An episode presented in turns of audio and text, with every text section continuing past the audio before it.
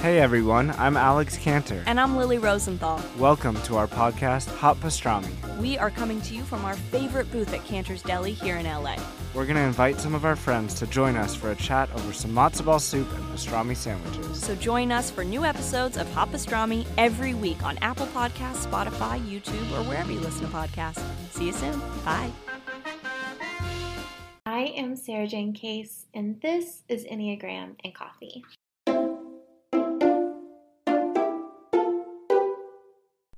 Hello, everyone, and happy Wednesday. Today we are answering a question that was called in discussing typing yourself between type 2 and type 7. But first, today's rose, bud, and thorn. So, my rose for today is that we woke up to a snow day. Um, it was, there's just nothing else quite like waking up to a full blanket of snow over the world. Um, and we have, um, and I, my other rose is those YouTube fireplaces. You know how you can like put a fireplace like up on your TV? I feel like it doesn't feel quite right on a snow day unless that fireplace is on. My bud is that I have yet to have my afternoon coffee, which means it is yet to come, and I am so excited. My thorn for today is that you know that feeling where you have a jug of milk and you think it's fine, but it kind of smells weird. And you can't really tell if your milk smells bad for real, like if it's gone bad, or if you just think it smells bad because you don't really smell your milk very much and milk just kind of has a smell. That's my thorn. okay, first, so let's listen to today's caller. Hi, Sarah Jane. Love your podcast. Um, I wanted to ask you a question about the Enneagram types. Um, I understand that, you know, there's only one type. We, most people only have one type. It's very rare to have two.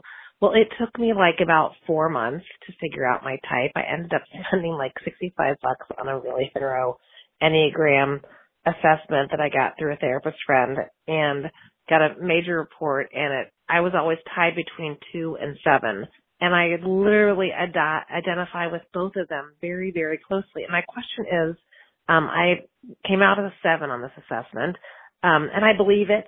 I accept it.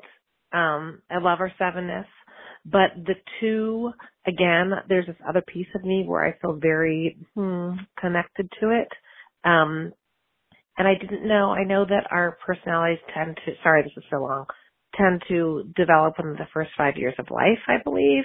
And I did have a major trauma when I was four. I was mauled by a dog and I was in the hospital for over a month um, by myself a lot at four years old. And so I can, and I also have a lot of medical trauma throughout my whole childhood with asthma and allergies. I was hospitalized a lot and, or having to stay at home sick and stuck inside.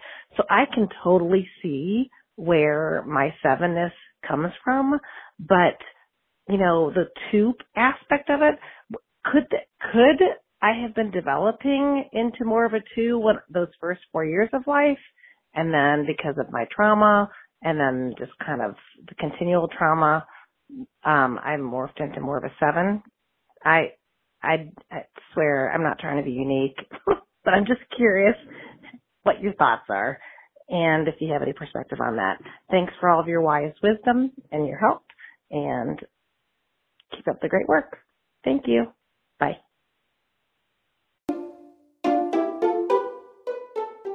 so much for calling in. It means so much that you enjoy the podcast. I want to answer first the, a couple of the questions that you asked. So the first one is um, about you know personality developing. They do say that personality develops before we are five, and I do imagine that your experiences did impact like who you've become in some way or another.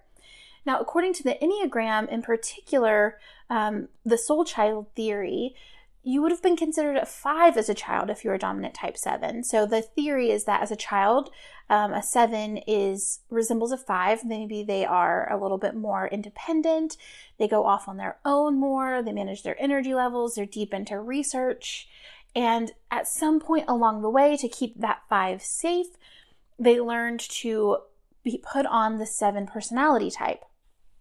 As a seven myself, I've thought of it often like I am deep, deep down a five, but I have like my seven defense mechanism. And I don't, everyone doesn't who teaches the Enneagram and everyone who is studying the Enneagram doesn't always say it like that.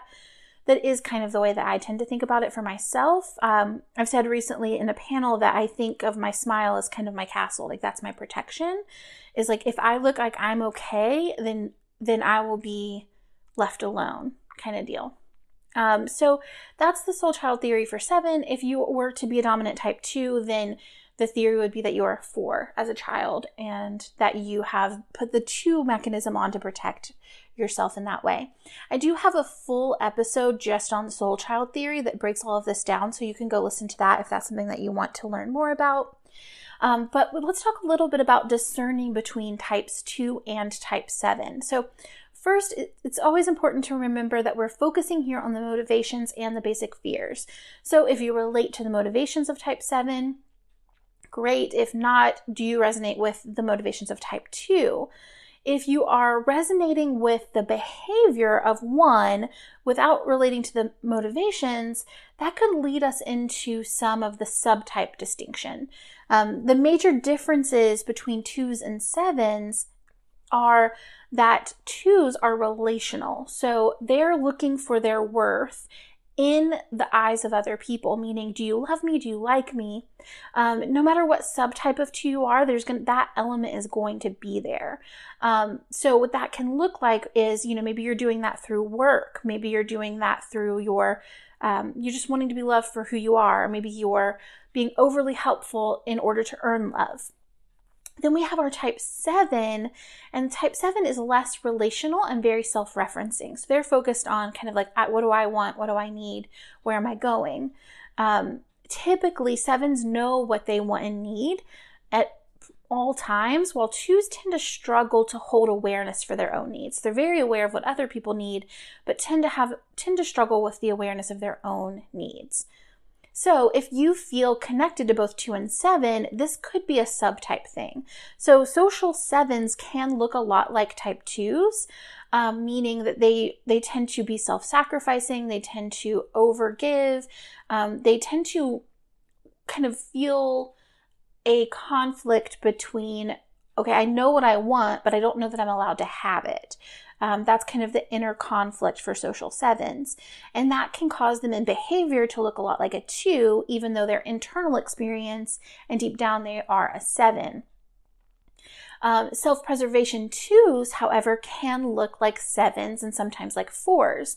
And that's because the self preservation two is kind of the least helpful of the twos. They're the more focused on, I want you to love me for who I am, um, not what I do.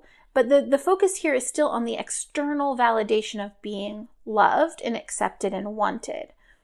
So I already covered the subtypes of two. So if you want to hear more about what the self preservation two sounds like in comparison to the other twos, you can go check that out.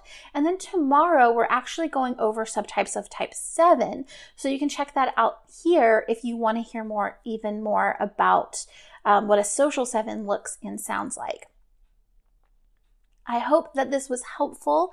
If you have questions you want answered on the podcast, it's um, you can call in at 828-338-9127. You can also text, but I will say if you call and leave a voicemail, those get answered first, um, just because I think it's more interesting to hear your voice. And today's food for thought comes from Gandhi. I will not let anyone walk through my mind with their dirty feet. And this quote always reminds me of my mom.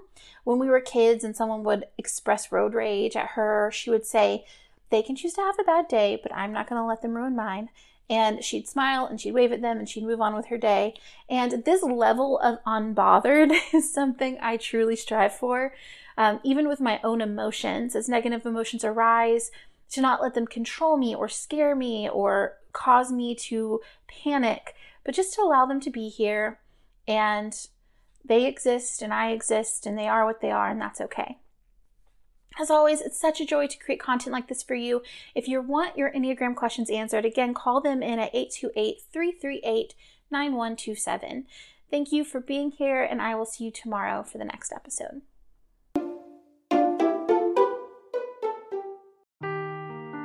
seeking the truth never gets old. Introducing June's Journey, the free to play mobile game that will immerse you in a thrilling murder mystery. Join June Parker as she uncovers hidden objects and clues to solve her sister's death in a beautifully illustrated world set in the roaring 20s. With new chapters added every week, the excitement never ends. Download June's Journey now on your Android or iOS device or play on PC through Facebook Games.